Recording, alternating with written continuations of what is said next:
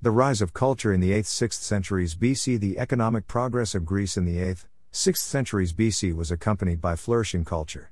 The Greek alphabet, based on Phoenician characters, was created in the 8th century BC. Literature entered a new stage of development.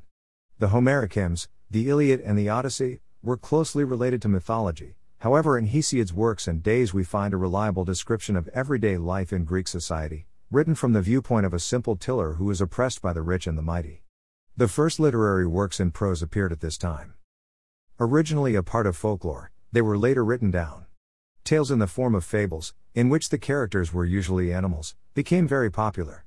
Aesop, a slave, is still the world's most famous writer of fables. The 8th, 6th centuries BC were a time of great progress in all art forms, and especially in architecture. The wooden temples of past centuries were replaced by temples of stone. The Doric and Ionic columns came into being. Realism became the dominant art form.